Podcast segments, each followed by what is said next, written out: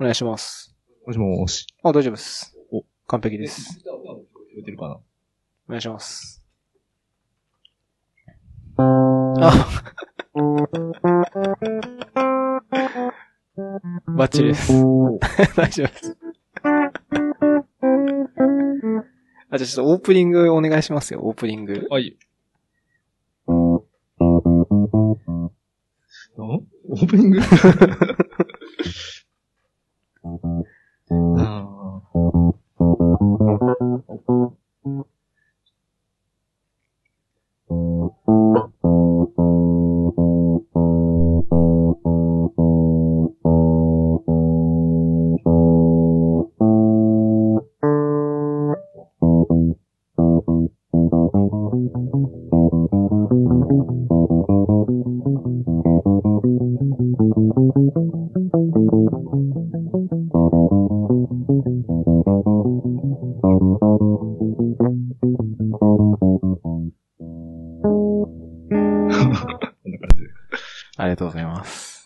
チューニングから入ると いう感じの。オープニングでした。ありがとうございます。あ 大丈夫です。全然大丈夫です。完全に忘れてました。せ前回、あ、前回もそうです。はい。前回酒を飲んでっていいんじゃないという話。全然大丈夫です。ちょっとマイクの音量って上げられます？厳しいですかねてか、近づいた方がいいのかな？もっと。あ、それでも大丈夫です、全然。声は入ってるんですけど。えっと。あ、でもマイクい、これ一番マックスだね、これ。マックスか。あ、マックス。じゃあ、近くにするか、これを置くか。あ、じゃあそれ、ティッシュでいいかも。高さあるから。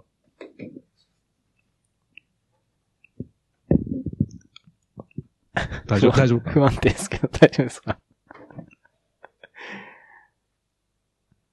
まあ、じゃあそれでお願いします。了解です。はい。なんか、あ、あのさ、はい。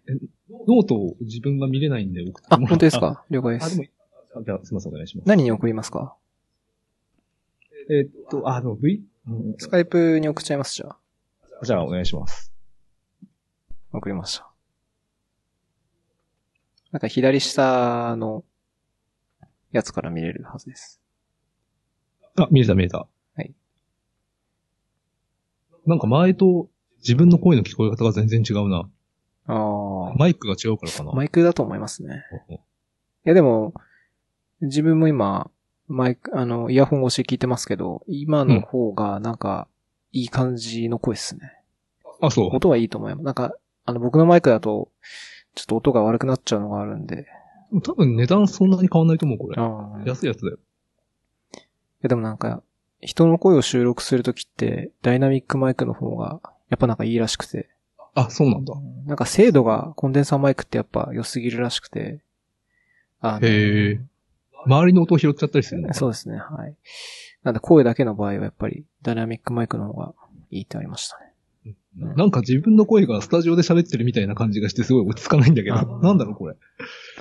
まあ、スタジオ、ちゃん、ちゃんとした、ちゃんとした感が出てる。うんこの子。そうですね。マイクがいいんだ、これ。自分もダイナミックマイク、ちょっと買おうかなと思ってたんで。うんただそれの場合は、オーディオインターフェース、マイクさせるとこないとダメなんですよね。そうですねう。ん。そしてこれ、なんかヤマハのやつで、ディープリっていう、ななんていうの ?XLR ってはいはいはいいうマイク専用のやつあるじゃないですか。あれを挿すようになっているからケーブルも買わなきゃいけなかった。なるほど。あ。じゃあそこも変えたんですね、自分で。ここの部分ですよね、このマイクの。あ、そうそうそう。この、これケーブルです。あのーここの接続の部分は一緒なんですけど、これ、LXR に接続変えても使えないんですよ。あ、そう本当にもうこれ USB だけじゃないと使えないんですよ。このマイあ、ク。そうなんだ。ええなんかその方式がさっき言ったバスパワーってやつで、もう LXR とかオーディオ用のインターフェースだと電源供給そもそもできなくて、でもさ、ここに、プラス 48V っていう、ファンタムあでこれファンタム電源使っちゃうと壊れちゃうんですよ。あ、そうなの あ、特別仕様なんだそう。なんですよ。あ、知らなかった。本当に USB だけでしか使えなくて。ええで、USB だけなんで、オーディオインターフェースもないんですよ。うんうんあの、USB 挿してやるみたいなのないらしくて。うん。なんでもこれうん本当に直接 PC とか、あとはなんかゲーム機とかに繋いでやるしか使えないんですよ、この子は。そうなんだ。じゃあ本当にエントリーモデルって感じですね。は。い。そうなんですよ。ちょっと買った後に気づいたんで、残念ねなんですけど、そういう感じなんですよそうですか。ね。はい。えー、そんな2回目の登場、竹内さんですか？そうですね。はい。いまた出演することになるとは。や、これからも、まあ、あと多分20回ぐらい出てもらう予定なんで、お願いします。はい。ショーノート入る前に、はい。あるんですけど、ネタが1個。なんでしょ竹内さんは、ワールドカップ見てますか？う。あ、僕、全然興味ないです。そうですか。残念ですね。日本戦も見てないですか？見てないです。ニュースで見てるぐらいですか？ニュースも見てないであ、す。マジですか？ああ、それは残念ですね。あの、昔から、あ、昔からの日本ネットの知り合いで、ヨッピーっていう、なんか頭おかしいことばっかりやってる人がいるんだけど、はいその人が、ワールドカップがあるたびに、日本負けろっていうツイートをするんだけど、それをリツイリツイートした。ということぐらいしかやってないです。いやこのポッドキャストあれですよ。サッカーファンの方いっぱい見てるんで、叩かれちゃいますよ。マジで？いや、そんなことないですけど。そうですか。いやー一応、日本は、あの、無事、勝ってるんで。はい。あ、おめでとう。負けたんじゃなかったの？勝ったんです負けたっていう。勝って、引き分けですね。一勝一。敗ですね。はい。あの、グループステージっていうのをやってるんですけど、そこを突破できそうなんで、僕は、密かに応援してます。おめでとうございます。はい。えー、先ほど、オープニングを弾いていただいたんですが、ちょっと心残りだな、あれ。何ですか？なんか、もうちょっといけた気がするいい感じに。でもいや、正直すごい上手いなと思いましたけど、もうあそこ、あんなに弾けるのかというか、まあ、昔弾いてたから。あなどれぐらいなんですか？ギター歴というかバンド歴みたいな。バンドとかはやってないんですけど、昔大学の時に、クラシックギター部っていう、クラシックギターを弾く部活に入っていて、はいあとはまあ個人的にエレキギターとかも練習していた。クラシックギターって、なんかあの、ちょっと太いやつですよね、ネックの部分が。そうです。そして、このように、持って弾くやつ。ああ、なんか、あのーえ、あの、普通のアコースティックギターみたいなのと違って、こうなんか、一個一個弦を弾いてこう、あのーあ、そうそうそうそう。音を鳴らすやつですよね。演奏するやつ。はいはいはいはい。エレキギターって普通ピックでこう弾くんだけど、はいはいはいちゃん、なん、なんだろう、5本、5本の指を使って。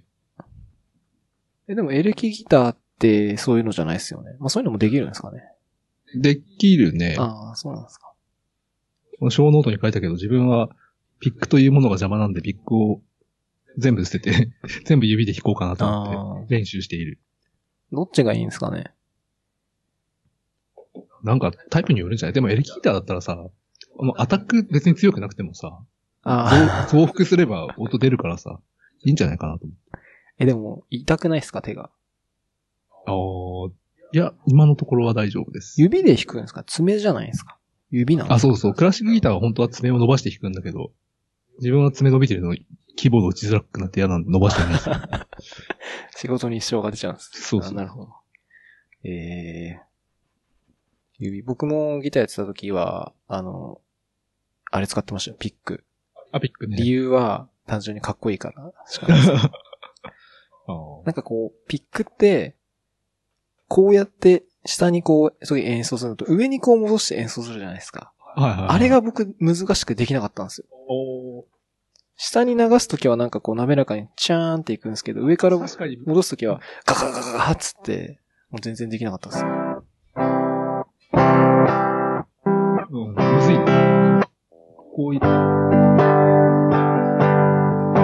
れで、上げる方だよね。むずい、確かに。ああ。いや、それっぽい感じになりますね、やっぱり弾くと。うん。うん。僕はあの、F ができなくて挫折しました。それ一番最初のやつじゃん。でも自分も結構むずいよね、やっぱり。ちゃんと鳴ってるような気がするけど、弾けたつもりになっていても実はなんかこう音がビビっちゃってたりとかあるんで、むずいよね。うん。え、でも、え A とか E って超簡単じゃないですか。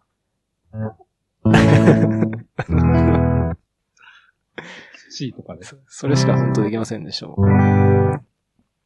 だからそれだけ使って弾ける曲とかを探してやってました。でもいいじゃない。なんか上手い人って、この F の握りって全部出せるんですよね、確か。出せる。うん。なんか、僕がその弾いてた時に、他の人が弾くと、なんかみんなこれ、これしか使ってないんですよ、これしか。あ、出せる。っていうか、ギター面白いのはなんかこう、形で覚えちゃえばいろんな、こう、なんていうの、蝶を演奏できるんだよね。はいはいはいはい。これ、これ F だけど、ずらせばこう、ここが C かな。おー、ほうほう、はいはいはい。D になったり E になったり。おー、すごいっすね。すごいか？いや、すごいっすよ。ちゃんそういう。え、な、こっち、こっちも難しいですけど、こっちの方が難しくないですか？こっちの方が力いあ、硬い硬い。硬いですよ。ね。ここ一番硬いと思うん。う。ちゃんとなってるな、割と。うん疲れてくるとでもなんか、なんかこうビビっちゃったりとかする。ああと F でもこうやって、これもあるからこれで代用すると。ーそうなんですか？それも F なんですか？これも F。こへえう。やああ。へえ、それ知らなかったっすね。へえ。でも、聞いてる人全然わかんないと思いますけどね。確かに。映像も配信しなきゃダメですあ、ね。そうですね。映像も。なるほど。それおいくおいくらぐらいなんですか？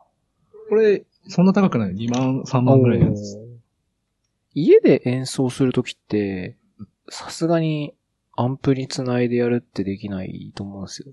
だからこんな感じでオーディオインターフェースとかにつなああ。じゃあやっぱそれでヘッドホンつけてやってるって感じなんですね。そうですね。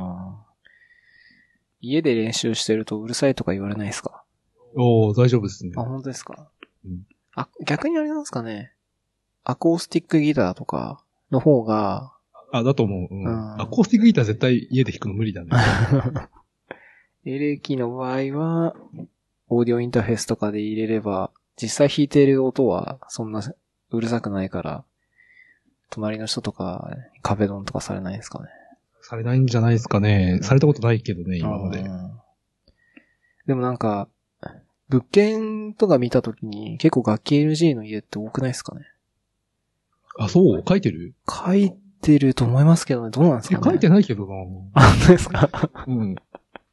見ない、見ないようにしてるあ多分それ見ないようにしてるだけですよ。本当に？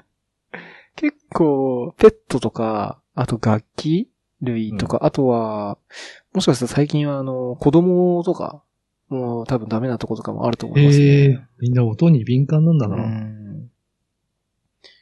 さすがに乗ってる気がしますね。音 NG とかは。まあもしかしたら、あの、音の鳴らない楽器ってその、電子楽器ってそのあるじゃないですか。ドラムとかも。多分ああいうのは OK とかあるかもしれないですね。さすがに。うん。いや、調べない方がいいんじゃないですか。NG だったらちょっと、や、できなくなっちゃいますよ。いや、書いてないよ、やっぱりあ本当。ですか？じゃあ OK なんですか、でも、細かいことはあれに書いてるからな、あの契約書に。ああ、そうっすね。ペット、ペットのさ、種類とかさ、ああ。鳥はいいけど猫はあ、ダメはいはいはい。そうっすね。まあ言われてないってことは大丈夫なんですよ。じゃあそういうこと。はい。えー、練習はどれぐらいでしてるんですか？あ、どれぐらい？い感覚というか。や、本当に最近、2週間前ぐらいにまた弾き始めようかなと思って始めたんで。うんそれはなんかあったんですか？機会というか。それは、うんあの、友達と川に行って、酒飲みながらギター弾いたら楽しかった。またちょっと練習しようかなと思って。ああ、楽しさを思い出したんですね、じゃそうですね。あ。ああ、なるほど。で、友達もそのギター弾くから、なんかこう曲決めて、二人で弾けるように、こおーう川であ、カバーのい作曲とかはしてないんですか？作曲はやってみたいなと思ってるけど。すごいですね。なんかその久しぶりに弾いて、ちゃんと弾けたんですかね？指とかやっぱ痛いとかなんなかったですか？指は、なんか、弾いてるとだんだん硬くなってくるよね、このあ指の腹というあ。か。はい。でもやっぱり昔弾いてたの全然思い出せなくてちょっと悲しいですね。それは何年ぶりぐらいだったんですか？それは。久しぶりに弾いたのは。でも、大学、なんか社会人になってから全然弾いてなかったから、本当に、10年ぶりぐらいですね。おー、それはだいぶ久しぶりですね。でも、そうなんです。覚えてるもんなんですね。意外と覚えてるけど、やっぱり具体的な曲は忘れちゃってるね。うん。え、ギターとか弾くときってもちろん楽譜とか見るんですよね。楽譜見ますあ。ーじゃあ譜面は読めるんですか、たけしさんは？ああ、譜面読めるけど、譜面読むのはやっぱり限界があるんで、あのタブ、タブ譜？ってあるじゃないですか。ああ、はいはいはい。押さえ方みたいなやつ。あっちの方見ちゃうね、どうしても。うん、僕も楽譜は全然読めなかったんで。ああ。クラシックギターとか、楽譜しかなくてタブ譜がついてないやつが結構あるんで。おーまあそういう場合あれですかね。こう、上にこう、ルビーみたいなの振るんですかね。ルビーというか、こう、なんか書く。これは F とか、これは C とか書くんですか？いや、あいや、読んで理解できるようにする方がいいね、あー多分。なるほど。うーん。楽譜まとめるの結構面白くて、あの、一応昔使ってた楽譜とかも全部 PDF にして、スキャンして PDF にしてるから、それをこうかき集めてきて、自分が練習したい曲だけの PDF 作ったりとかするのすごい楽しい。あー。えー。その楽譜の PDF とかってどどうしてるんですか？なんかネットに転がってるんですかね？誰か作ってくれてるとか。自分がスキャンしたやつだね、自分は思う。ああ、それはじゃあ普通に本屋で買ったってことですか？いやー、なんか昔だから部活で。もらもらった楽譜とか、多分あまり本当は良くないよやつなのかもしれないけえ、ど。でも自炊してるだけですよね。自分用でやってるだけですもんね。あ、まあまあまあ。うーん。そうなんだ。なんか、ちょっと関係ないかもしれないですけど、うん。うちの嫁さんピアノをやるんですよ。ああ、はいはいはい。で、なんかその、例えばクラシックとかの曲とかだと、うん普通に楽譜はあるんですけど、あの、邦楽とか洋楽で、えっと、ピアノの楽譜が、楽譜がないものって結構あるらしくて、うん、まあ、あだろうね。なんかそういうのは、えっと、うネットにあるのはネットでこう買うらしいんですけど、ネットにないのはなんか自分で作るって言ってましたね。ええ大変だうな。ん。あ、それ、それで言うと、なんか、最近見たのが、なんだっけな。なんとかミーっていうアプリがあって、ほね、なんかすごそうだったんだよね。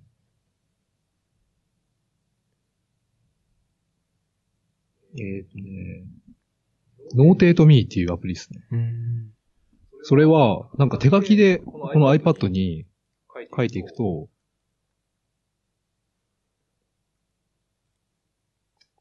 それを、なんていうの、認識してくれるんですよ。使い方がまだよくわかってないか。この手書きでこう、おたまじゃくしを書くと、それが、ちゃんとしたこう、楽楽譜のあやつになって、しかもこれ再生できるらしい。あ、再生できるんですか、うんへえ。その高いんだよね、これ。あ、そうなんですか？ライライトバージョンは無料なんだけど、買おうとしたらなんか8000円とかになってて、やべえと思った。うーん。あ、えー、 Notate Me は今 App Store で見ると、日本円で4800円ですね。4000円か。うん。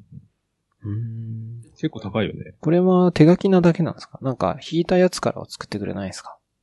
おー、それはないんじゃないですかね、さすがに。あ、それはないですね。それちょっと違う技術が必要になるよね。画像認識じゃなくて、波形、波形の解析が必要になっちゃう。うん。えでもめっちゃ便利だと思うよ。普通に音楽やってる人、なんか手書きでこう書いてさ、すごいめんどくさいんで。ー、それを自分で、自分で iPad で書くと、デジタル化できるのと、すぐその場で音の確認もできる。うんそういう感じなんだと思います。うんこれライトバージョンだから試せてないけど。楽譜、でまあ確かに楽譜作るときって、こう自分で手で書いて、多分一回こう弾いて試すんですよね、自分で。うんギターとかでも弾いて。あそうそうそうそう確かにそうやったら、一気にできるのは、むしろそれだけで作れちゃいますもんね、多分。そうだね。うんそれって、あれなんですか？例えばギターの音を出したりとか、ピアノの音にしたりとか。ああ、できるんじゃないかな、多分。へえ。 MIDI っていう規格にそもそも、いろんなこう音色が定義されてて、ギターとかエレキギターとかピアノとか選べるから。多分これもミ MIDI で出力するんじゃないかな。ああ、そういうことですか。うんうん Dropbox の同期とかに対応しましたとか、あるんで。いろいろ頑張ってるんですよ。うん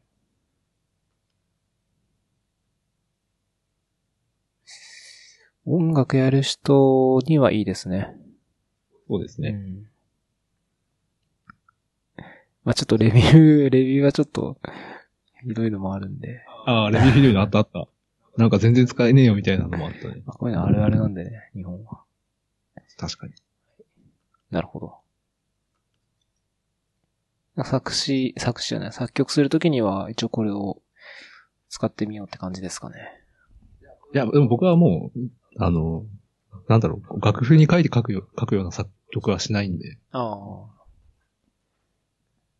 ヒップホップが好きなんで、なんかシーケンサーにこう音乗せて、あ。あドラムパターンとか作ってみたあ。いなはいはいはいやつです。。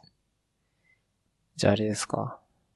ギターで自分が弾いたのプラス、シーケンサーの音混ぜてオリジナルの曲作りますみたいな。そういうのとかやってみたいなと思ってるんで。うんなるほど。もうそれこそじゃあ YouTube か。そういうのってどうするんですかね？音ですよね、でも情報って。サウンドクラウドとかなんですかね？あ、そうだね。サウンドクラウドとかかな。うんまあ、サウンドクラウドって、なんかすごい実験の場っていうか、なんか、こう、まいななんだろう、インディーズっぽすぎるというか、んいいろんな人に聞いてもらえる感じじゃないんで、本当にまあ、ちゃん、ちゃんとなんかこう活動したい人だったら、多分、iTunes Music とか、そういうところに出した方がいいんじゃない？あーあ、iTunes Music って自分の曲出せるんですね。なんかそんな噂を聞いたあよ。、そうなんですね。へえ、それって自分用ってことじゃなくてですか？普通にだから、いいくらっていう値段つけて売れるんじゃないかな、多分。そうなんですか。へえ、ええ、それなんか審査とかじゃ当然あるんですかね？多分あるんじゃないかな。へえ、あ、そうなんだ。脱菜曲だったら通んな かったりしてね。うーん。それどうやって判断する？あ、まあ、あれですかね。まあ、パクリじゃないかとか、そういうとこなんですかね。ああ、まあ、それは自動化できとできそうだね。ん。なんかそういうとこだけチェックして。あ、あとあれじゃない？あの、あれ、汚い言葉が入ってたら、ペアレンツアドアドビザリーにしなきゃいけないから、はいはいはいはい。いいっていうマークをつけるいい。ポッドキャストもいいマークあるんですよね、実は。へえ。なんかフィードを配信するときに、あるタグに、なんかイエス、トゥルーとかって設定すると、いいマークつくのがあってあ、。そうなんだ。あ、それ、じゃあ自己申告な自己申告。の 自己申告なんだ。ええ今んとこ全部つけてないんですけどね。じゃあちょっと汚い言葉を言いまくる。えー、ギタートーク。他、練習の仕方についてってありますけど。ああ。練習、昔はなんか、とりあえず、その通りに弾ければいいかなと思ってたんだけど、んなんだろう。こう、ちゃんと弾く、この、なん、うん、大人になったのかよくわかんないけど、ちゃんと弾くということにこだわって練習したいなと思って、こうゆっくり弾いて自分の音をちゃんと聞聞くとか、メトロノーム使ったりとか、あとちゃん自分の録自分の演奏を録音して聞いてみるとか、そういう、なんだろう、ちゃんとさせた練習をやってみたいなと思っている。むえむしろそういうのやらないときってもうただ本当に弾いてるだけってことですか？割とさ、なんか楽譜があると、楽譜を見見て、その原曲のスピードでこう練習するんだけど、あそうじゃなくて、うんと、なんだろう、難しい曲って、こう、指使いがすごい難しくて、いきなりその速さで弾けるわけないのに、いきなりそれからチャレンジしてしまったりとか、ああるじゃないですか。そういうんじゃなくて、ちゃんと自分が弾けるスピードで弾けるようになってから、ちょっとずつテンポを上げて弾けるようになるー。みたいな。アプローチの方がいいのかなと思って。それは、自己流ですか？自己流かな、まあ。うんああ、そうなんですか。うん一応友達にも聞いたらなんかそういう感じでやってるって言ってたんであなる。ほど、なるほど。ゆっくり弾く方が確かに難しそうっすよね。ゆっくり弾くのすごい難しいんだよね。ね。しかもメトロノームでこう、なんだろう、ろテンポ60とかで、あの、秒針と同じスピードとかで速い曲をやろうとするとすごい難しい。ああ。なんか全然違う曲になる気もしますけどね、それでゆっくりやると。う確かに。ん。なんか早、うん、どうなんだろう。早くやるとごまかせるから早くやってるとかってないんですかね？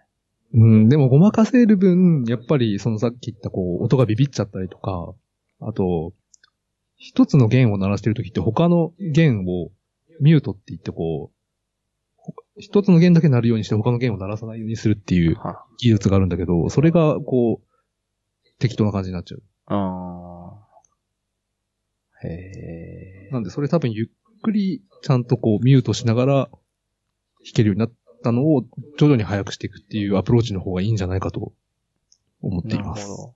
なんか、それ今、ちょろっと弾けます？ミュート？ミュートって、その、早く弾いて、その後ゆっくり弾くみたいな。ああ。ベースの曲なんだよな、練習してんの。うん、なんか、何かあるかな。思いつかない。ありがとうございます。すいませんでしたいえ、大丈夫です。わかりました。ちょっとじ、あの、出演回数を減るごとにギターが上手くなっていく。ああ、それいいっすね。それいいと思います。竹内さん出てもらうときは、じゃあ、こう、初めにギターを弾いてもらって、あ、いいな。どんどん上手くなっていく感じをわかりました。味わえるという。練習を励みます。どれぐらいで今練習してるんですか？適当になんか帰って暇だったらみたいな感じですか？あ、そんな感じだね。うん。いやでもいいっすよね。なんか帰って、ゆっくりして酒飲んで、このソファー座りながら、こう横にギターがあってこう撮ったらもう弾けるみたいな。うん、う。うんん。なんかそういうのいいっすよね。うん。うん。ギターか。いいっすね。うん逆に、あの、カイド教室とか行って絵にハマってたんだけど、絵がなんかどうでもよくなってきちゃった。今音楽ブームですね、自分の中で。そうですか。そうなんですと。でも続けて欲しかったですけどね。あ、一応通ってはいるんだけど、ちょっと回数減らしたりとかして。ああ、なるほど、なるほど。あ絵と音楽。もう絵と音楽できたらもうあれですよ。もうアニメ作れますよ。おー、確かに。うん。じゃあ、宮崎駿みたいな感じ。がっちりですよ。あれ、ソフトウェアとか何使ってるんですか？編集ソフトウェアとかは。今さっきのあの、 NotateMe とかっていうの多分作、作曲用だと思うんですけど、曲の編集とかって何使われてるんですか？僕は、えっとね、自分、 Maschine っていうデバイスを持ってて、USB でこう、繋いで、パッドがついてて、あ、はいはいはい。みたいなやつなるやつ。そのマシーンについてる、歌うというか、あ、はい、はい。DTM ソフト。あ、あるんですね、そういうのが。うん専用のやつが。こういうあタブです。はいはいはいはい。あるあるですね。それ、なんか音とかこう追加していく感じなんですよね。そうですね。うんこういう感じであ音を乗せしかも、なんかパソコンだけだと、ここにこう、例えば、8分の1ずつこうやってこう音を乗せていくしかないんだけど、パッドがあると、録音っていうモードにして、自分のこう、タイミングで打てるんで、なんていうの、人がこうドラムを叩いてるみたいなビート感が出せる。なるほど。うーんよかったら、マシーン買ってみて。作曲は僕もやりたいんですよね、実は。あの、うんゲームの、ゲームアプリ作った時のやっぱり音楽ってどうしても必要で、うんでも作れないんで、やっぱ基本はもうフリーのやつ拾ってきて、無限ループで流してるとかっていう感じなんで。うん。あうあ、ん。でも、フリー音源結構今いいやついっぱいあるよね。ああ、まあそうっすね。うんまあ、オリジナリティという面ではあれなのかもしれない。なんかちょっとだけ、あのーテンポとか変えたりとか、ああ、うんなんか音程ちょっんとずらしたりとか、はいはいはいそんなぐらいしかできないんで。えー音程ずらす、あ、あのーガレージバンドで。そうですね、はい。ずらすんだうんまあでもそれも、うん、微妙なんで、やりたいとは思うんですけどね、作曲。あーうんなんかあの、えーっと、なんだろうな、8ビット音源。あの、昔のファミコンの音源とかあるじゃないですか。なんていうんですか、うんうん MIDI 音源みたいなやつで。チップチューンというジャンルですね。ああ、うん。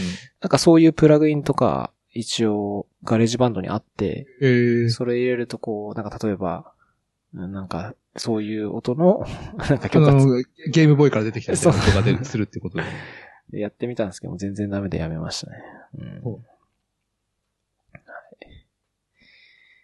作曲、音楽系の話でしたね。僕は、ちなみに DAW、あの、編集系はもうガレージバンドぐらいしか使えないですね。うん。あの、アドビの製品でやっぱり、プレミアとか、あとは、ファイナルカットプロとか、多分 Mac だとあると思うんですけど、うん。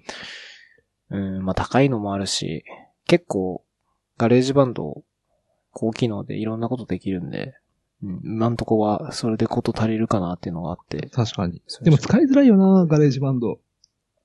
いや、慣れればわかり、、づらすぎるよ。慣れれば大丈夫ですよ。マジか。でも僕の、僕のあの好きな、 Budamunk っていうブビートメーカーもガレージバンドしか使ってないって言ってたんで。あ、本格的にやるんだったら多分これじゃあ、うん、足りなくて、うんうん。やっぱりちゃんとしたの使わないとダメだと思うんですけど、本当に軽く編集するぐらいだったら、そう十分ですねそうなのかはい。まな。あ、あとなんか、オーディオインターフェースとか買うと、ついてくるんですよ。あこれ買ったらなんかキュベースっていう結構有名なやつつーいてきたんで、えこれおすすめです。ー、オーディオインターフェースもなんでその、マイクをもし買うんだったら、まあ、買わなきゃ多分ダメなんで、うん。うんそれで買おうかなと思うんですけど、まあ、うん、ちょっとまあ、値段もそこそこしますからね。これでもインターフェース1万いかないよ。あ、そうなんですか、うん。8000円ぐらいで買えるやつ。おーあれですかね。2チャンネルだけだからですかね。3チャンネルとかになるともっとやっぱ高いんですかね。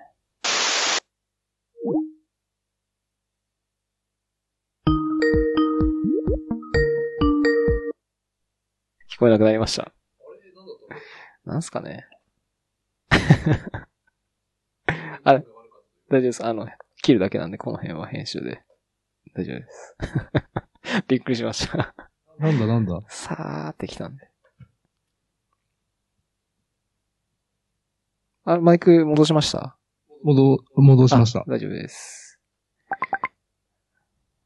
えー、じゃあ次行きますか。ああ、なんだっけ？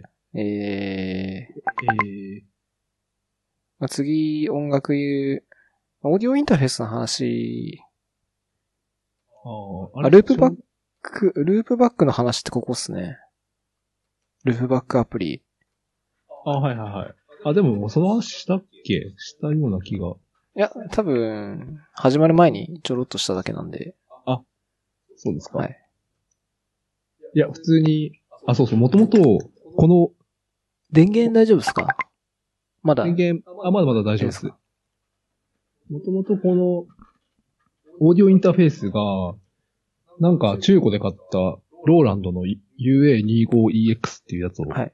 使ってたんだけど、あ、で、それなんかあんまり使わないから、な適当になんか放置してたら、3年前ぐらいに買ったやつで、古くなっちゃってて、うんハイシエラ用のドライバーがないという状態に陥り、詰んでしまったんで、買っちゃおうかなと思って買ったんですよ。安いやつを。それで、えー、買ったやつに、キュベースっていうのがついてたって話ですね。あ、そうですね。キュベースついてた。なるほど。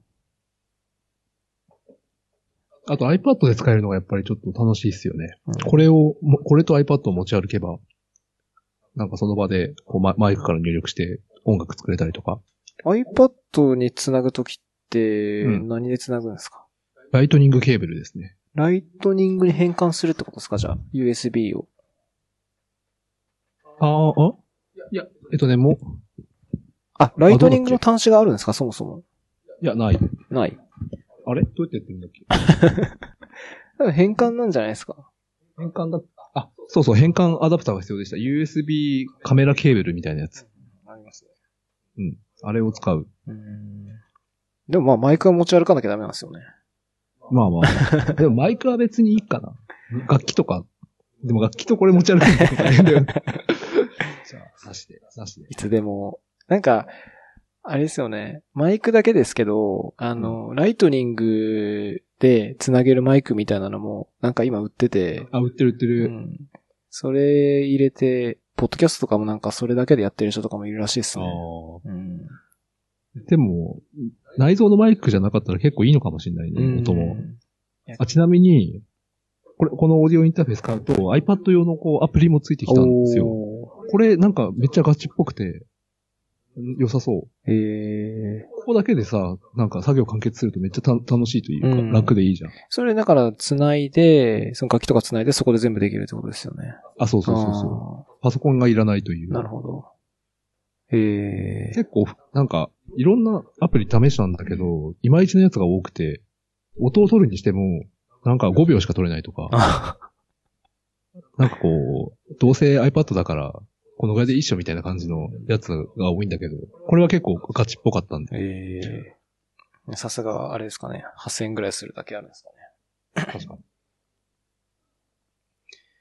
なるほど。ループバックっていうアプリなんですけど、うんこれは別にオーディオインターフェースとは関係ないんですよね。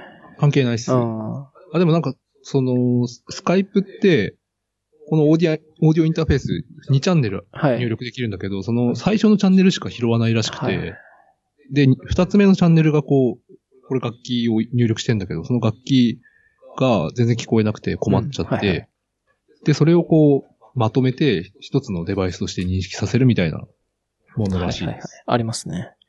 僕も一応ミキサーみたいなの使ってるんですけど、あのソフトウェアミキサーみたいなやつ、あの、有名なやつで、あの、サウンドフラワーっていうやつ。あ、サウンドフラワーね。ははいいはい。僕はあれ使ってますね。ああ。あれ使ったけどなんかうまくいかなかったあ、本当ですか、うんあーじゃああれですかね、なんか、ステレオ、ん？そういうステミキハードのやつ使うとうまく使えないとかあるのかもしれないですね。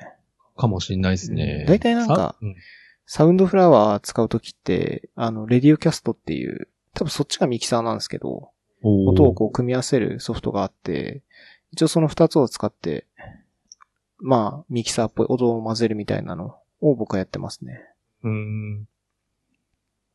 サウンドフラワーなんか音が悪くなるという話もあったんで、うん。オーディオインターフェースの方がいいのかなと思って。いや、まあ、ハードの方が絶対いいと思います。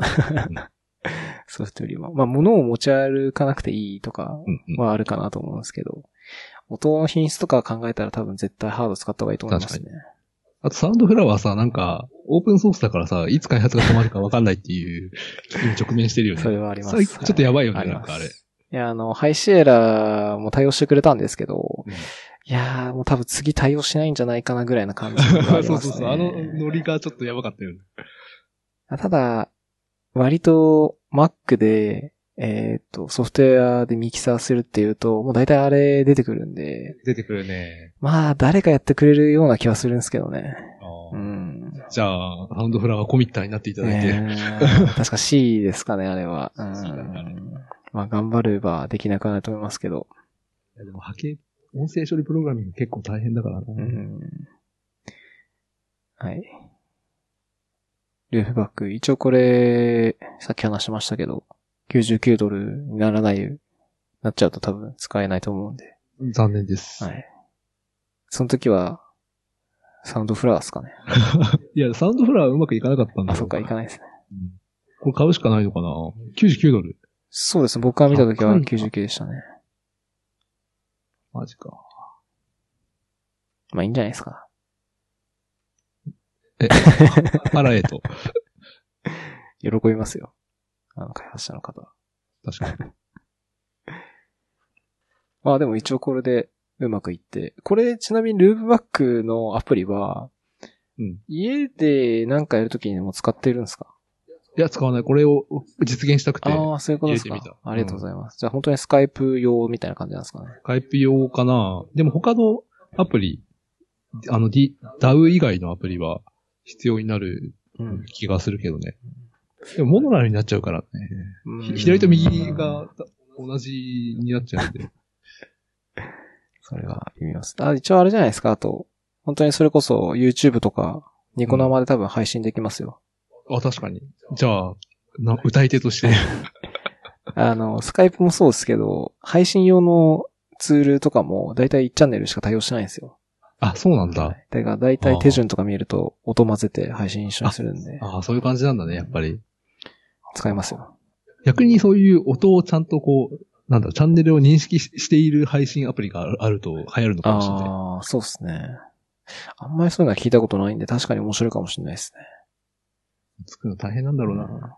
なんか、えっ、と、スカイプ、今まあスカイプで撮ってるんですけど、録音した声って、うん竹内さんと僕の声と、今ギターの音が、うん、同じトラックに収録されちゃってるんですよ。ああ、まあそうなるだろうね。うんで、それがやっぱりスカイプ使うとちょっと微妙で、うんうん。本当はやっぱ別にして、例えば。あの、ゲストの方の声がちっちゃい時とかは、上げ、ちょっと上げたりしてるんですよ、声を。ああ、はいはいはい。だから今それが、この形式だとちょっとできないんですよね。あえ、そんなミックスみたいなことやってんだ。ちょっと、大変だね。マジか。けそれ、な何度も聞いて調整してみたいな感じになるんでしょはいまあでもそんな大変じゃないですよ。あ、そう。慣れだ、慣れるとそんな大変じゃないですね。ええ無駄に、その辺のテクニックが僕も身についちゃったんで。ええいいじゃん、いいじゃん。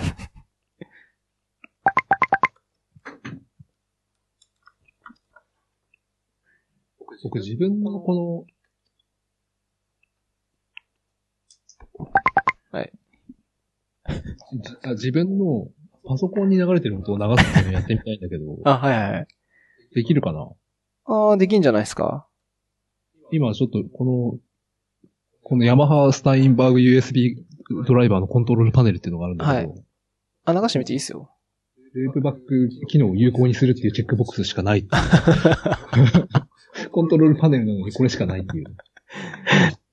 今やってみましたが、はい今流してます。流ますなあ流してはいない。あ、じゃあこれで、して流し、なんか流してみるといいのかな。いえー、でも流す、これ、あ著作権的なあれは、な流してないああ、ありますね。あ、ある。ありますね。それは、バレたらアウトですね。ジャストラックに請求来ちゃいますね。やば。流れるかな？ちょっと待って。まあ、テストだけだったら、あの、カットするだけなんで、もしくは僕がお金を払えば。メトロノームの音あ、聞こえます、聞こえます。あ、聞こえる。はい。さっきからすごい通知の音がすごいんですけど。はい。ペコペコは多分 LINE ですかね。LINE します。そうなんですよ。そこも多分設定しないと、吸い上げちゃうんですよね。あ、聞こえます、聞こえます。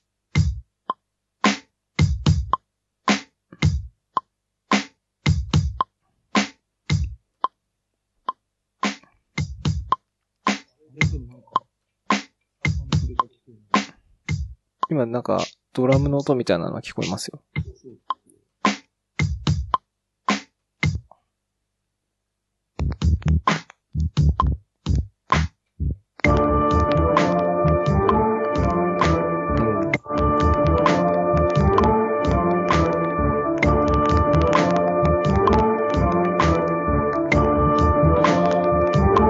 これ自作なんですか。おー。あ、でも、サンプリングしてるね、これ。あの、パブリックドメインになった、こう、著作権がない音源をぬ抜いてきて、そこにドラムをこう入れるっていう。ああ。へえ。え、普通にできるんだ。簡単、簡単なの結構。もっと手間取るかと思っていやもう YouTube ぜ完璧じゃないですか、これ。音作って、その場でじゃあ流しますよ、つって、パーンと流して。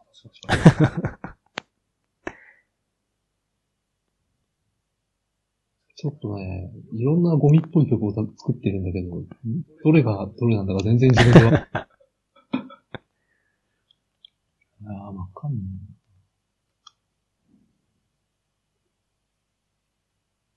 思い出の木。タイトルですか？思い出の木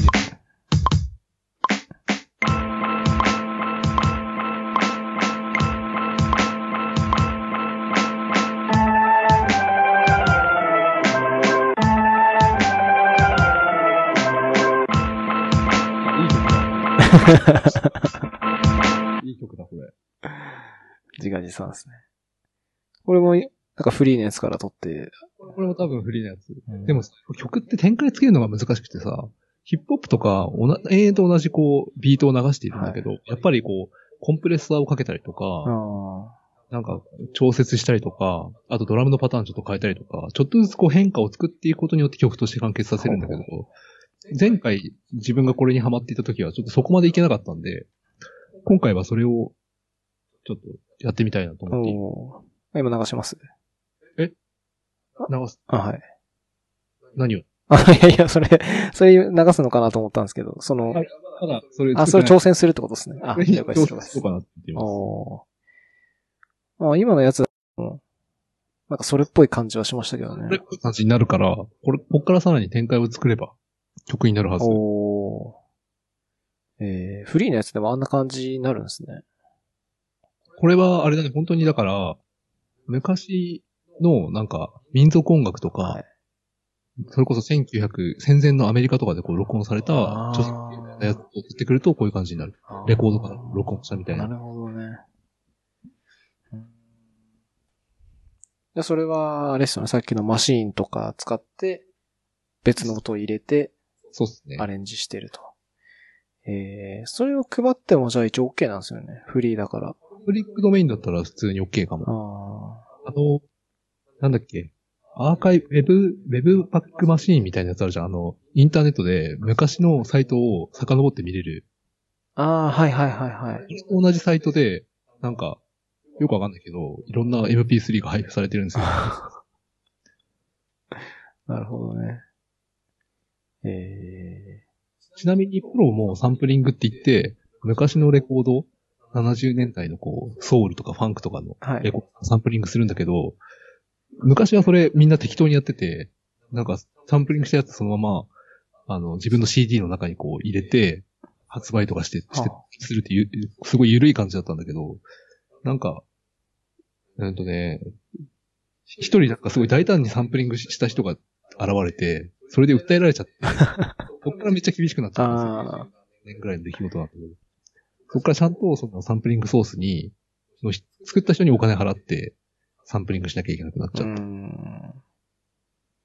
まあ、そうなりますよね、でも。うん。なるほど。まあ、一から全部作れば何の問題もないんですよね。まうん。それって、なんですかね。音源を使わないで、その人の音源を使わないで、その人の音源を聞いて、自分で、まあ、いわゆる耳コピみたいなのをして、うん同じようなの作るのもダメなんですかね。それは OK なんですかあ、それも多分限度によるんだとね。思う。いわゆるあれじゃん、パクリってパクいうやつ。リ、はい。それ、なんか、4小節まで OK とか、なんかいろいろな、なんか、基準みたいのもあるっぽいんだけど、結局はやっぱり訴えられて、その、裁判長が聞いて、これはでパクリだ、ね。有罪ってなうんるじゃん。そうか。なるほど。えー、それ、今のとこは、オーディオインターフェースの話からですね。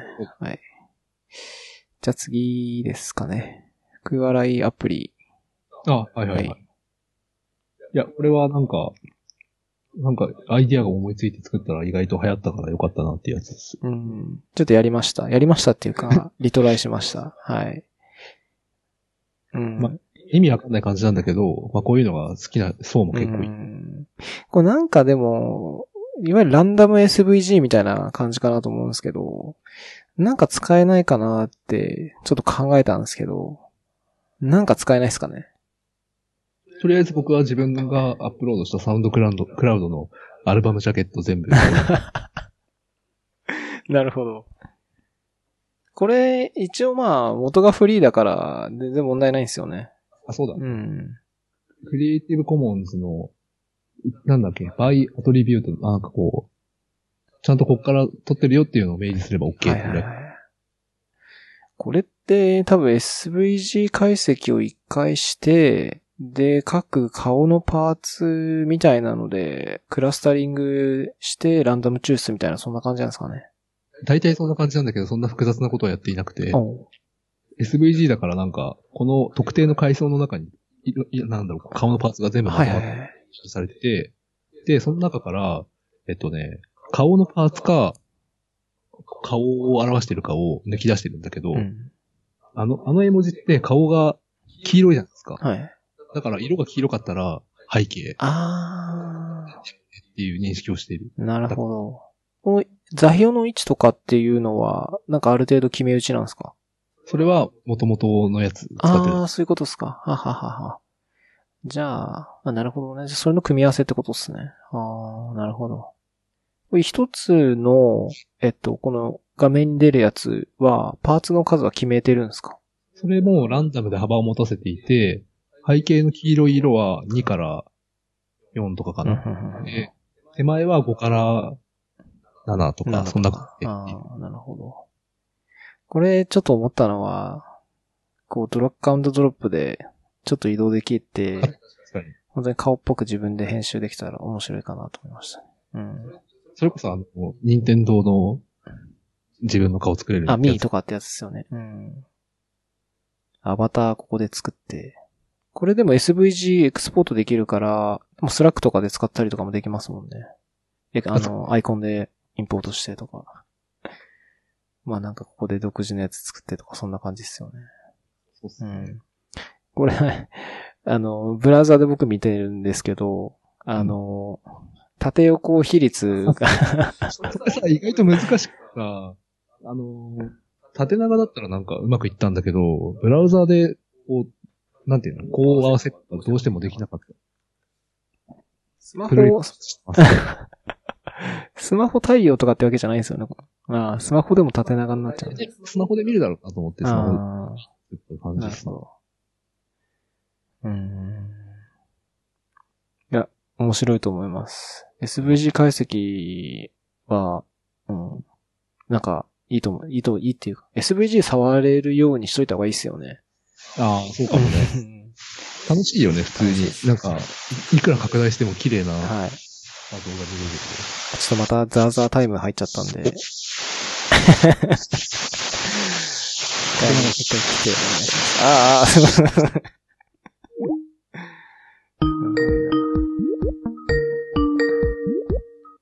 ょっと今回編集が大変かもしれないです。確かにめんどくさそう。まあちょとか、ハートの音楽とかも入ってるしね。いや、そま、それも流してもいいかもしれないですけどね。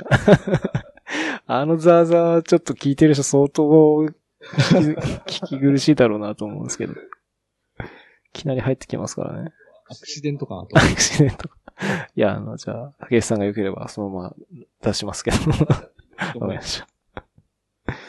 はい。で、福笑いアプリですが、これははい、これで終わりですかね。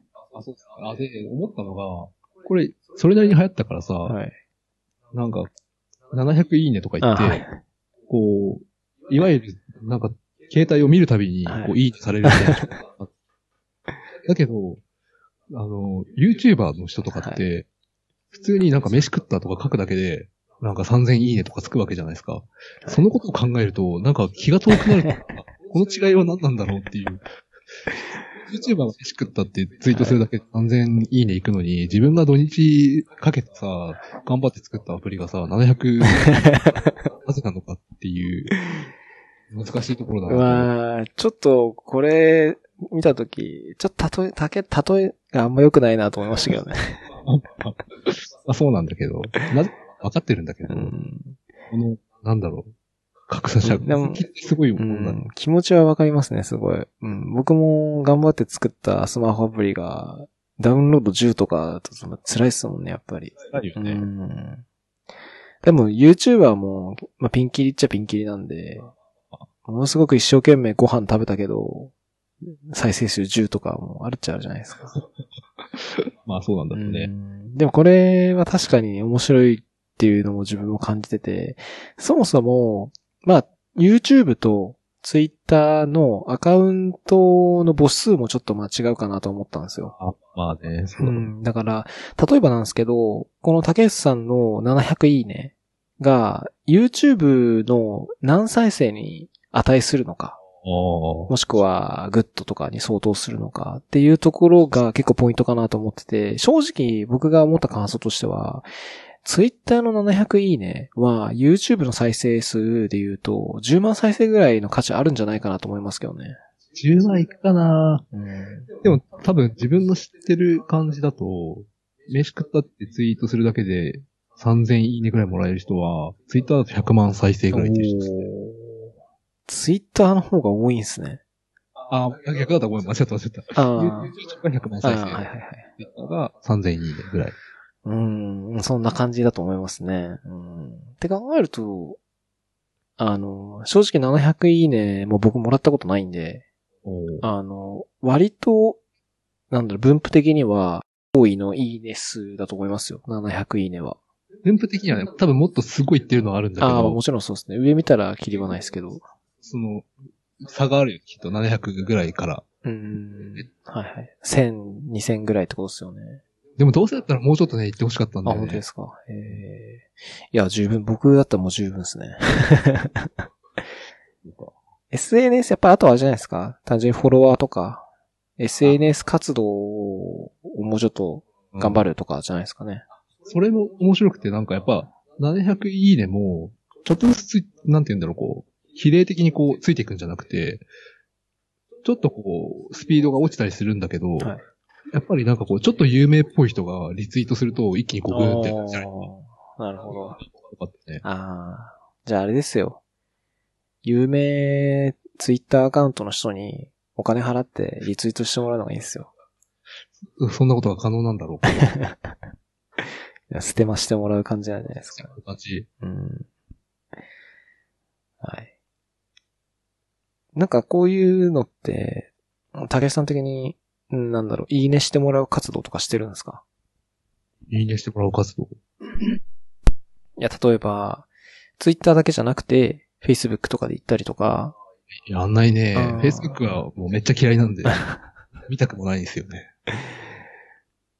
まあ、多分ですけど、他の SNS でも拡散すれば、まあ伸びるのは伸びると思いますよ、もうちょっと。うん。ツイッターだけっていうのは、やっぱある程度限度、限界はあるかなと思いますね。あうん。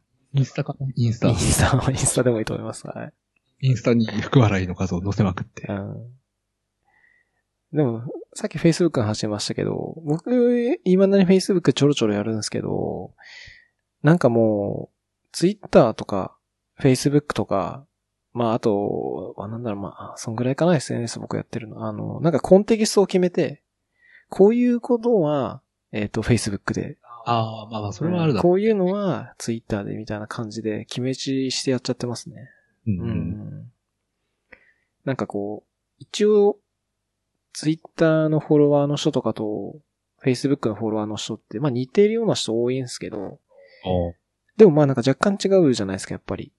うん。自分は全然違うけどね。あ、本当ですか？うん、Facebook は知ってる人、Twitter は知らない人って感じ。っああ。知らない。まあ確かにそうですね。フェイス、ていうかなんか、Twitter 結構、なんだろう、こう、Facebook って、もともと知ってる人たちがこう、慣れ合う場所っていうイメージが そうですね。はい。Twitter はなんか知らん人をどんどんこう、うんうんうんうん。していけるから、確かに。それが面白いな、未だに面白いなと思ってるね。うんうんうん確かにそうっすね。うん、Facebook で全然知らないことを、なんだろう、つぶやいてもわかんない、わかんない、なんて言うんだろうな。うん、Twitter とかで、あ、まあでもいいのかな。まあ本人がわかってるからいいのか。このフォローしてる人たちがわかんないことをつぶやいても、なんかよくわかんないで終わっちゃいそうなんで、なんかみんながこう、理解できそうなことだけつぶやく。つぶやくっていうか、投稿する ?Facebook は。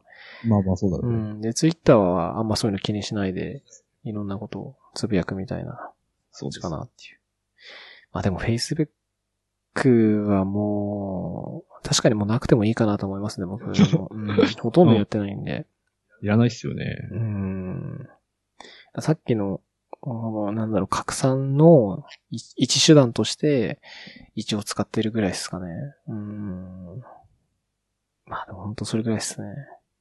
なんか、昔は Facebook とかで結構友達申請とかしてたんですけど、もう今はもう全くしてないし、むしろ、あの、フレンドをこう切って、見たくないタイムラインの人とか切っちゃって、やってますねそれっ。て、アンフォローするアンフォローさんフォローはい。あ、できるんだ、それ。あ、やってみよ友達削除みたいなので、う。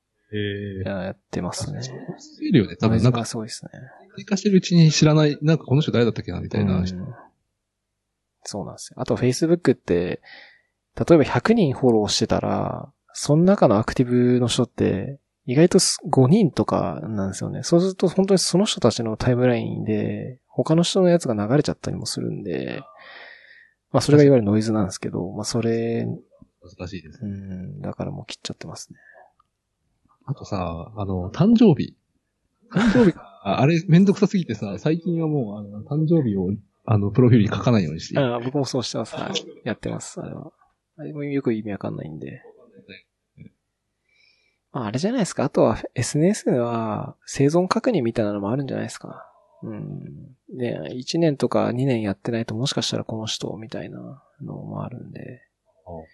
一応そういうのも込めて、おめでとうと送ってみて、リプライあるかないかとか。うん。人間の普通の営みが再現されているといえば、そう、そうも言えなくもない。でもあれで帰ってこなかったからって言ってさ、あ、この人死んだんじゃないと思って。まあ、ならないですけどね。まあ、ならないと思います。なんか昔 Facebook で、あの、なんだっけな。えーっと、なんか、はいみたいなのあったじゃないですか。なんつうんでしたっけあれ。ポークあ、ポークポーうク。ん、あれも一時期流行って、とりあえずポーク送るみたいな。いや、流行んなかったですかね？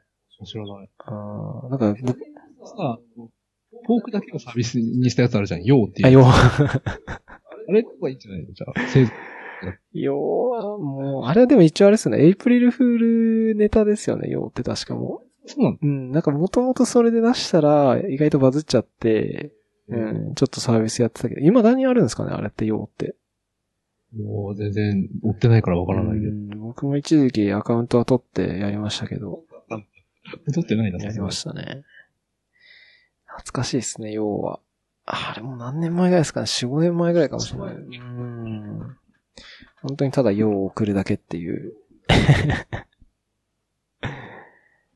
いや。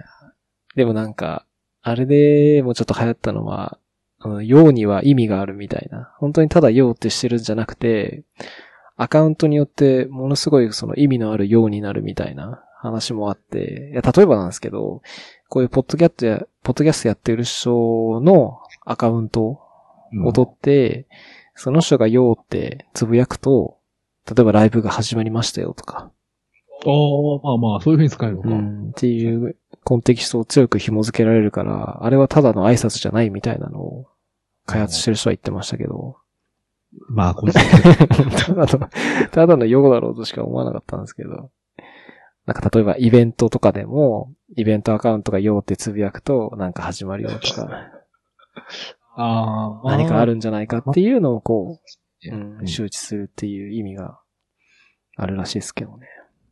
でもツイッターでいいんじゃないかな、それ。まあいいと思います。そっちの方がむしろ文字数もくれるんで。要は、はい、ちょっとやってましたね。懐かしいっすね、要。なんで用の話になったんですかね。いや、Facebook の話とか、ああ、そっか。どうやってバズらせるかっていう話ですね。うん。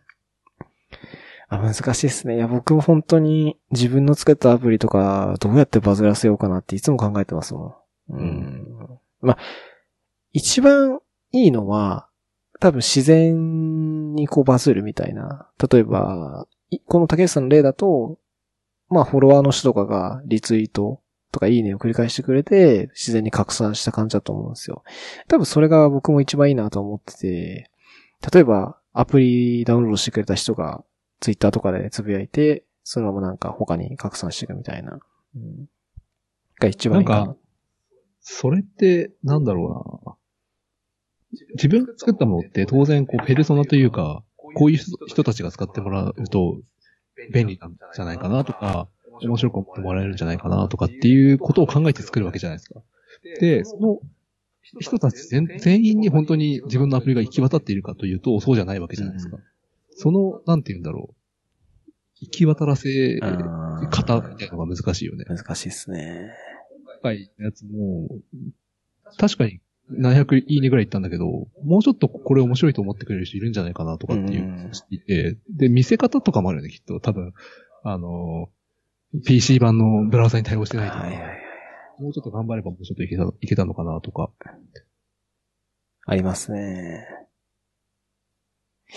いやー。難しいですね。難しいですね。うん。流行らせる、うん。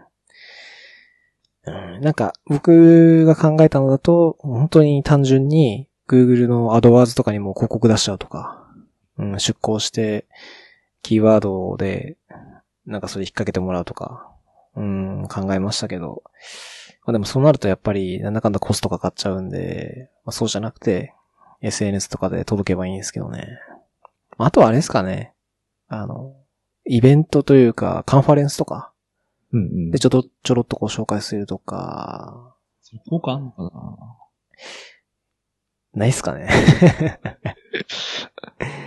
まあ、なんか紹介ページとかにも載せてもらうとか、あの、イベントっていうかその、カンファレンス時とかって大体こうタイトルと、あの、概要とか出るじゃないですか、発表者の。まあ、そこに入れてもらうとか。だってさ、結構宣伝が、あの、あまり好まれないというかさ、宣伝かよみたいな感じになるじゃん。ありますね。それはあります。まあ、でもなんか、会社の宣伝は僕嫌いなんですけど、個人の宣伝はそんなあ嫌いではないっすね。うん。個人でこういうの作ってますとかっていうのは、割と、扱ってみようかなと思いますね。うん。あの、大体、カンファレンスとかで企業さんがスポンサーになってると、企業枠ってあるじゃないですか、発表枠で。で、ああいう方の発表は必ず最後にハイアリングの、あの、文言とか出てくるじゃないですか。うんうんあ、の、募集で、募集してますとかって。うん。まあ、ちょっとああいうのは、こうなんか、うん。ちょっとこう、勘に触るというか、それいるみたいなの思いますけど、でもまあ、スポンサー枠だから、そういうのやらせてもらってんのかなって気がしますね。うん。はい。えーっと、スカイプの録音時間がもう何回も切ってるんで当てにならないんでそうですね。ちょっと、あータイム、ちょっと待ってください。1時間10分ぐらいですね。ちょっとカットするのも含めて1時間ぐらいですけど、もう1個ぐらいいけますよ。最近1時間半ぐらいみんな話してるんで、うんはい。ちなみに、さ、録音ってどうやってやってるんですか？えーっと、ガレージバンドで、スカイプの音をガレージバンドに流すことができるんだ。そうです。うんはい。それをさっき言ったレディオキャストってやつでやってます。はいお。スカイプの入力を、えっ、と、レディオキャストっていうのに一回入れる。で、このマイクの音もレディオキャストに一回入れる。で、そのスカイプとマイクの音を、えっ、と、別の一個の出力にまとめて、で、その一個の出力をガレージバンドで録音してるって感じです。ああ、そういうことを。え、じゃあ、マイクの音は、スカイプから聞こえてる音じゃなくて、直接入力して、レそうですディオキャストに入れてる。はい。マイクは直接です。はい。っていう感じですね。あ、すいません。なん、なんだっけ？まあ、最後、最後なのかな。あ、はい。ちょっとこれ僕話したかったんですよ、実は。スティック PC の話です。あはいはいはいはい。これね、あぼあのー iPad と、あとデュエットディスプレイっていうアプリが、はい。と、あとスティック PC。このみ三つをメインとして最弱の外出先作業環境を構築してみ、はいました。どうですか？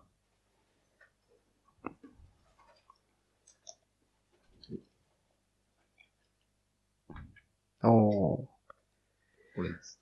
あ、結構、あ、変換してるんですね、これ一応。あ、変換これなんですか、これ？あ、それはちょっと後で説明します。おうえっとね、これでも、聞いてる人よくわかんないかもね。いや、大丈夫ですよ。スティック PC は割と最近流行ってるから、うんうん。うん、わかると思いますけどね。スティック PC があって、で、ライトニングケ、ライトニングケーブルで、こう、あ iPad につなぐと。ほうほうほうほそうするとこれがメインモニターになるはい、はい。っていうのをやりたかったんだけど、うんと、そもそも、まあ、一回これをセットアップするために、普通の HDMI のディスプレイにつなぐわけなんですよはい。つなこれ、ここからはい。つないで、はい。でキーボードとかマウスとかをはい。で、えっと、その状態で、これをデュエットディスプレイを起動すると、これがサブモニターになる。はい。あれも映ってて、はいはいはい。二つ目ができる。はい。で、その状態で、えっと、メインディスプレイを抜くと、デュエットディスプレイが落ちるんです。まあそうだと思いますね。バグってて。それを回避するために、この仮想 HDMI ディスプレイシミエミュレーターという。ああ、そういうことですか。これは、えっと、さ、ディスプレイが刺さってないのに、あたかもディスプレイがあると、Windows に思わせるための、はあデバイスなるほど。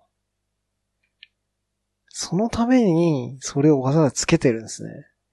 はできないっていう。あ、なるほど。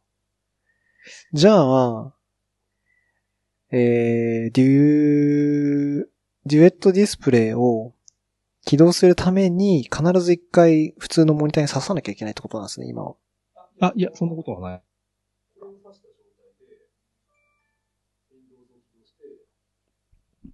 で、つなあぐ。、そうかそうか、そう、いいのか。Windows でもう起動すればいいだけですもんね。ああ、そうかそうかそうか。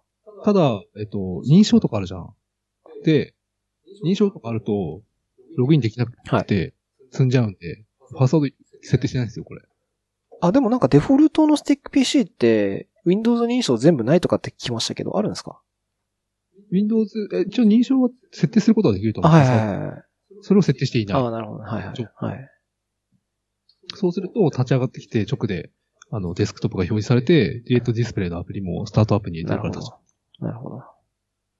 さすがにちょっとセキュアじゃなさすぎるから、指紋認証とか使ってる人いるらしくて。指紋認証で、なんかこう、それもデバイスつけて、あとか。ーなるほど。便利。でも、キーボード、マウス、えー、iPad、で、スティック PC ですよね。多分、常に持ち歩くものは。うーん、ってなると、やっぱり、ラップトップでいいんじゃないかなと思っちゃうんですよね。そうなるようね。ん。そう。その、なんだろう。じゃあ、例えばた単純に重さを比較したときに、全部4つ積み上げたものと、ラップトップ1台。だと、なんだかんだラップトップの方が軽いのも最近はあるんじゃないかなって気もしなくもないですね。これ、これを両方持ち歩くか、これとキーボード、マウスうん、持ち、そうっす。はい。若干軽い気はするけど、うん意味ないきっと。うん、マウスとかも多分、ごついマウスじゃなくて、なふちょっと平らなやえ？つ、軽いやつ使うとかですかね。あとなんかちょっと思ったのは、あの、いろんなやつ、あ、ちょっと、ザーが入っちゃいました。一回、来てもらっていいですか？な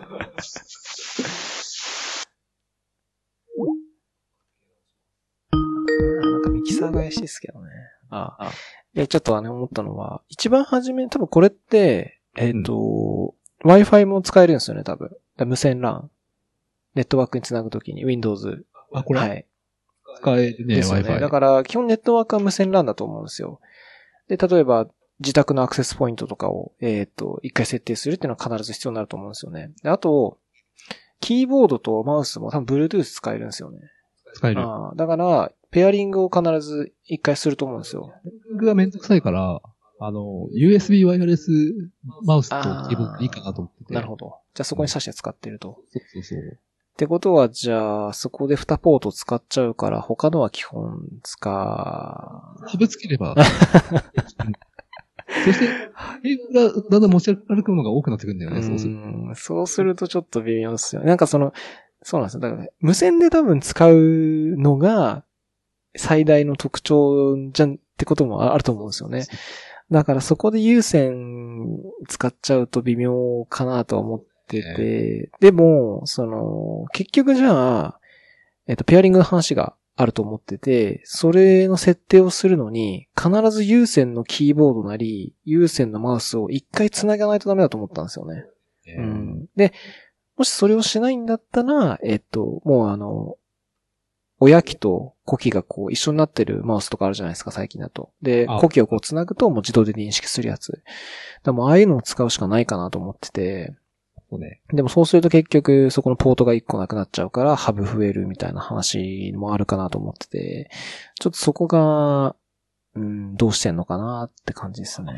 いや、けどね、ペアリングってさ、結構めんどくさいじゃないですか。しかも、いろんな PC で使い回したいとかになると、いちいちその、なんだろうオフにしてオンにしてみたいなやつとかやんなきゃいけないし、はい意外と USB ワイヤレスマウスとかキーボードとかのがいいですかね。この、これだけで使ううん。理由を考えるといいのかもしれない。うんなるほど。うん。まあ、キーボード、あーまあでもマウスもあんのマウスはなんかその形式がかなり多いと思うんですよ。もう一体型というか呼気が一緒になってる。でも、キーボードって結構本当にペアリングちゃんとして、うんあその、Windows の、えっ、と、Bluetooth と、えっ、と、マウス、あ、ましね、キーボードでペアリングして設定するみたいなのが多いかなと思ってて、キーボードであんまりこう、呼気のあの、レシーバーがついてるケースって、キーボードはあんま見ない気がするんですよね。あ、でも普通に売ってるあります？うん。自分はその、だからマウスとキーボード別々のやつを買ってしまったんですけど、はい。まあもともとマウスあったからキーボードだけでいいかなと思って。じゃあ今、うん今刺さってないけど、実際使うときは刺している。刺している。うんなるほど。うん、それは、うん、外出先で使うときに、まあ、やると思うんですけど、うん、実際どう、どうですか？いや、全然使ってない。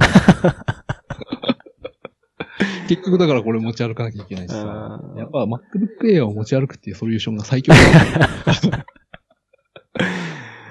そうですか。それで言うとでも、あ自分が心待ちにしているのは Mac mini があなんか、USB、あ、バッテリー駆動になる。あははは。あ、なんだろう、USB-C で給電できるようになるという噂があるらしくなるほど。それがあると、MacBook mini と、えっ、と、うん iPad 持ち歩いあ、でもキーボードも必要か。あキーボードはいると思いますね。うん。だ、あの、マジックキーボードで、あの、Bluetooth つないで、多分、AirPlay でディスプレイつないでって感じが、それはできると思いまあでも多分それもそんな変わんないと思いますけどね。あ となんか、自分が解決したいと思ってるのは、iPad って結構持て余しがちなんですよ。うん、はいはい、わかります。うんと絵描いたりとかはするんだけど、なんか、いまいち使い切ってないなという感じで。だから、稼働率を上げたいんだよね。ああ。じゃあそれのためにこう無理やりいろんなことを試して、ちょっと挫折し気味ですね。あまりにも辛すぎて。なんかその、最近のスティック PC っていろんなのあると思うんですけど、なぜか全部 OS が Windows なんですよ。ああ、そうかもそうかうも。まあ入れようと思えば入れられると思いますけど、その売ってるデフォルトのやつが Windows 10が多くて、まあ、開発する人からするとやっぱ Windows 10が入ってると厳しいじゃないですか。いや、でも、自分はそれを乗り越えて、Windows 10を選んだ。もう仕方ない。Chrome と SSH クライアントさえあれば開発できるなるほど。あ開発するときはじゃあサーバー入って、Chrome でみたいな感じで。なるほど。いや、でもどうなんだろう。スティック PC、あんまり僕使ったことわかんないですけど、例えば、ネットワークとか、まあ、SSH のクライアントとかってそんなにリソース食わないと思うんですけど、やっぱローカルでやるよりかは多少リソース食うと思ってて、その、例えば SSH で開発してるときに、こう、ちょっとラグいとか、うん SSH しました。ターミナルで作業してます。LS ポン1に帰ってくるみたいな。ちょっとラグがあったりとかするかなと思ってて、なんかそういうのが気にならなければ、まあその環境でもいいかなと。まあいわゆる多分新クライアント端末。で、やるのは全部クラウド側にあって、そこにただ繋ぐだけのものっていう感じで使えるんであれば、まあいいかなと思ったんですけど。リモートデスクトップみたいな感じ。そうそうそう、はい。確かに。うん。でもこれ、あの、CPU がアトムなんとかっていうやつで、全然ダメなんだよね。あの、フローを起動するだけで 90%CPU 使っちゃって、で、タブ増やしていくごとにさらに CPU 使用率上がっていくみたいな感じで、ちょっとこれは辛いなという感じですね。もしかしたら、その、リモートデスクトップクライアントだけとかだったらもうちょっと軽いのかもしれないんで。試してみたいなとは思ってるんだけど、でもそんなことをするまでもなくちょっと、もういいかなっていう感じが している。えーまあ少なくともメイン機で使うのは厳しいなっていう印象はありますね。でそこをあえて チャレンジして。して。これもっとさ、スペックいいやつあるのかな ?CPU さ、アトムじゃない、普通の CPU。ー、どうなんだろう。わかんないっすね。いくらのやつですか、それ？1万？2万ぐらいです。ああ、でも2万だったら割と相場の方だと思います。いや、4万とかのやつもあるのは見ましたけど、いや4万出すなら普通に Windows のラップトップ買えばいいじゃんみたいな。それか、まあなんか、中古だったらさ、結構 MacBook とかも買える。買えると思いますね。古いやつだったら買えると思います。うん。まあ新しいものにチャレンジしたいじゃないですか。うんいや、いいと思います。はい。いや、僕もちょっと買おうと思ってたんです実は。あのー家でマインクラフトをやろうと思ってて、これでやってたんですけど、あの、これ使ってゲームしちゃうと、これで作業できないっていうのがあって、あなんかもう一台欲しいなと思ったんですよ。うん。で、家にもう一台 Windows あるんですけど、そいつだともう全然動かないんですよ。で、見たら結構スティック PC でスペックいいのあったんで、あそれでできないかなと思ってちょっと見てたのはあるんですよ。だゲーム動けばいいなと思ったんですけど、今聞いてる感じだと全然動かないのかなあの、売ってあげようか。あ、ああ。どうすかね試しにちょっと使ってみるっていう。ああ、そうですね。うん。寂しいね。うん。家の PC につなぐだけで多分使えるようになるんで、うん。あとは、あの、USB で使える、あの、ゲームコントローラーとかあるじゃないですか。だそれ繋いどいてあげれば、あの、こう、テレビでこう、リモコンで、あの、HDMI 出力とか変えれるじゃないですか、入力装置。あれで多分 HDMI の何番とかにすれば、もう PC の画面がこう出てきて、そこでこう、ゲームコントローラーにマウスでマインクラフト起動すればできるかなと思ってて、う確かに確かに。ん、だからそれでやろうかなとは思ってましたけど、はい。今聞いた感じだと動かねえかなって 気がするんで。いやでも、これを使うにあたって多分ラズパイとかとも、はいもうあると思うけど、はいはい。バッテリー、うん。自分は持ち歩いて、しかもこれ、なんて言うんだろう。抜き差しすると、ああの、電源を抜き差しするたびに、Windows 停止したり起動したりしなきゃいけないので、あやりたくないから、あの、モバイルバッ、大容量のモバイルバッテリー持ってるんで、はいそれとか試してたんだけど、なんかね、切れちゃうんだよね。多分、一定の間隔が、時間が経つと、うん自動でこう、給電がストップしあ。ああ、はいはいはいはい。だから IoT 機器専用のバッテリーみたいのじゃないと、なるほど。それはあれですよね。多分内部のバッテリーがもうマックスの状態でも給電し続けるような仕組みじゃないとダメってことですよね。そういう感じなのかな。なんか、ラズパイ専用のバッテリーとかあるじゃないですか。はいはいはい。ああいうやつじゃないですかね。あ、どうなんだろう。あの、多分、なんだろう、過充電とかって話もあると思うんで、挙動としては多分途中でこう切れたりする方が、あ、充電終わったんだなって思うじゃないですか。正しい気がするんでそう考えると、だいぶ専用のやつじゃないとダメな気がしますね。なんだっけな、シールとかっていう、はい。メーカーのやつがあるよラズパイ専用のやつ。うん。あ、しかも、あと、パススルーっていう機能があるんですって、はいモバイルバッテリー。はい。あれじゃないとダメなんですか？ダメかなと思ってるんだけど、個人的になんか、なんて言うんだろう、こう、んバッテリー自体が切れちゃうとさ、落ちちゃうわけじゃないですか、はいそのそれよりしながら給電できた方がいいじゃないですか。なるほどうん。確かに。あとかいろいろ、バッテリーも、なんかこう研究しなきゃいけないのかなという気もして。あーそれって今はバッテリーがないと動かないんですか？内蔵バッテリーってあるんですか？内蔵バッテリーないね、これ。ああ、完全に必要なんですね。そうっす。あクロームキャストと同じですね。あ。そうか。出力と電源が一応必要なんですね。うん。電源それどっから取る ?USB から取るんですか？専用のやつがあるんですか？ミニ USB、ミニ USB とかマイクロ USB みたいな。マイクロ USB の。ああ、なるほどうん。普通の、あれですかね、家庭用の電源で、あの、携帯とかのアダプターでいけるんですか？そうそう。んこれがバッテリーですうね。ん、なるほど。意外とでもちょっと大きいですね。もうちょっとちっちゃいかなっていうイメージあったんですけど。あなければそんなに。ああ、そっかそっか。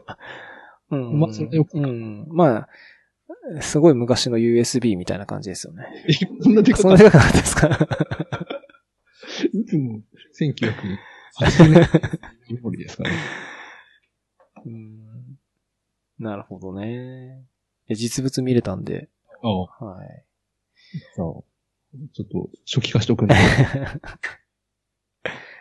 どうなんですか？それ Linux デスクトップ、デスクトップ Linux とか入れてああ、いいかもね。やる方がいい気がするんですけどね。それって、例えば、他の USB とかを持ってきて、USB のとこに挿して、USB ブートとかできるんですかね？ああ、やった試してないけど試してみようかな。普通の BIOS であれば、多分、その周辺機器、USB なり全部こう、探索して、OS があれば、そこから起動するっていうのをやってくれると思うんですけど、それに何が入ってるかちょっとわかんないんで、なんとも言えないですけど。まあ、でも、無理なんですかまあ、できなくはないと思いますけど、SD カードも入るかな ?TF って書いてるんだけど。なんだこれ。SD カード。いいかもね。あー、なるほど。ラズビアンを焼いて、出て、起動するか。ストレージは何ですかねなんか、うん。SSD みたいなの、eMMC みたいなのを使ってるっていうのが結構多かったんですけど、うん。でもなんかあれはやっぱり SSD に比べると遅いし、ハードディスクに比べると容量が少ない。うん。ちょっと微妙だって書いてありましたけどね。体感するまでもなく、重すぎてよくわからないけど。それは何なん、何が貧弱なんですか？一番貧弱なね。でしょ、やっぱり。あまあそんなにく、なんだろう、マックスまで行ってなかったけど、CPU がとにかく分回っちゃって。ーさすがにそれは、例えば CPU だけ別で買ってとかってのはできないんですよね、入れ替え。だいぶスキルがいるんじゃないかな、これ、分解して。そうすると厳しいですね。分賃化するのも時間の問題ですかね。何らかの用途で活用します。テレビの HDMI2 に挿しといて、Chromecast みたいな。ああ、それはいいかもしれないですねあ。うん。まあ、OS が動いてるんで、アプリがその上で動くのは何でもできると思うんで、まあ、Chromecast みたいなミラーリングでもできると思いますし、うん、まあ、め、うん、うん。あ、でも欲しかったら、あ、安い。わかりました。はい、検討しておきます。なるほどね。いや、ちょっともうちょっとじゃあ使ってみて、いや、もういいかな。なんか用途があればいいんですけどね、本当にこれには絶対使えるみたいなのがあると確いいかもしれないですけどね。なんか、あのーさっき話したラズパイの話とか、多分、対抗馬としては、やっぱシングルボードコンピューターみたいなところとか、あの、Mac mini とか多分、ああいうミニ PC かなと思ってるんですよ。で、それに比べると、安価で、えっ、と、ちっちゃくて、で、OS も載ってる。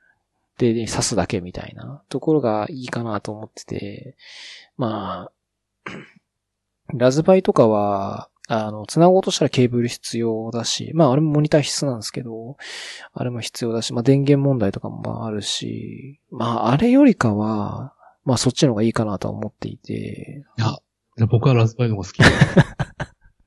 これ、なんで Windows 選んだかっていうと、ディエットディスプレイが Linux に対応してないからなんですよ。あ Linux に対応してんだったら全然さ、これ以外の選択肢があったんだけーど、あー、そういうことですか。デルとかもあるしさ、なるほどね。Windows にしか対応してないってなっちゃうと、Windows とあ MacOS しか対応してない。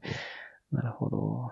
うんで、これをメインディスプレイにするためにはデュエットディスプレイが必須なんで、そっか。なく Windows という。なるほど。Windows。じゃあ自宅で Windows 今使ってるってことですよね。いや、でもほとんど 稼働してない。から。今何で一番使います？もし使うとしたら。それ、自宅とかでプライブ。いや、あ、あじゃあ例えばそれが使わないで、なんかそれ専用で使ってるのってあるんですか？スティック PC で必ずやる作業とか。ない。ああ、ないんですかはい。じゃあもう全部 Mac で賄えちゃってるって感じですかね。それは厳しいですね。だいぶ立ち位置が厳しいですね。うん。なんかまあ、その、音,、うん、音楽の収録とかで、まあでも厳しいか。それって、オーディオインターフェースさせないんですか？まあさせなくはないですよね。多分 USB なんで。うん。あ、じゃあ、でも、ああ、でもそうか、オーディオインターフェースさして、さっきの、あのー編集ソフトみたいなのをインストールできればインストール。まあでもちょっとスペック低くてできないかもしれないですね。うん、じゃ次から、ポッドキャストの収録これで。いや、無理です。多分それ厳しいと思う。相当厳しいんじゃないですかね、それだと。うん。ストレージも厳しいような気がしますね。はい。スティック PC の話でしたね。個人、個人で、うん、そろそろだと思いますね。はい。竹内さんの回は、うん。これショーノートを書いてもらったんで、僕何も用意してないんですけど、うん他の人とやるときは、Google ドキュメントで、なんかその話せなかったやつとかも一応書いてるんですけど、一応過去の振り返るとかもできるんで、うん一応これも書くだけ書いておきます。ああ、じゃあ。まあ、あの、サイトでは、あの、小ノートの形で出しておくんですけど、一応メモで共有するようにも書いておきます。あわかりました。はい。ありがとうございます。じゃあ、OK ですかね。はい。エンディングは大丈夫ですか？曲は。あ、じゃあ、今練習してる曲を、はい。お願いします。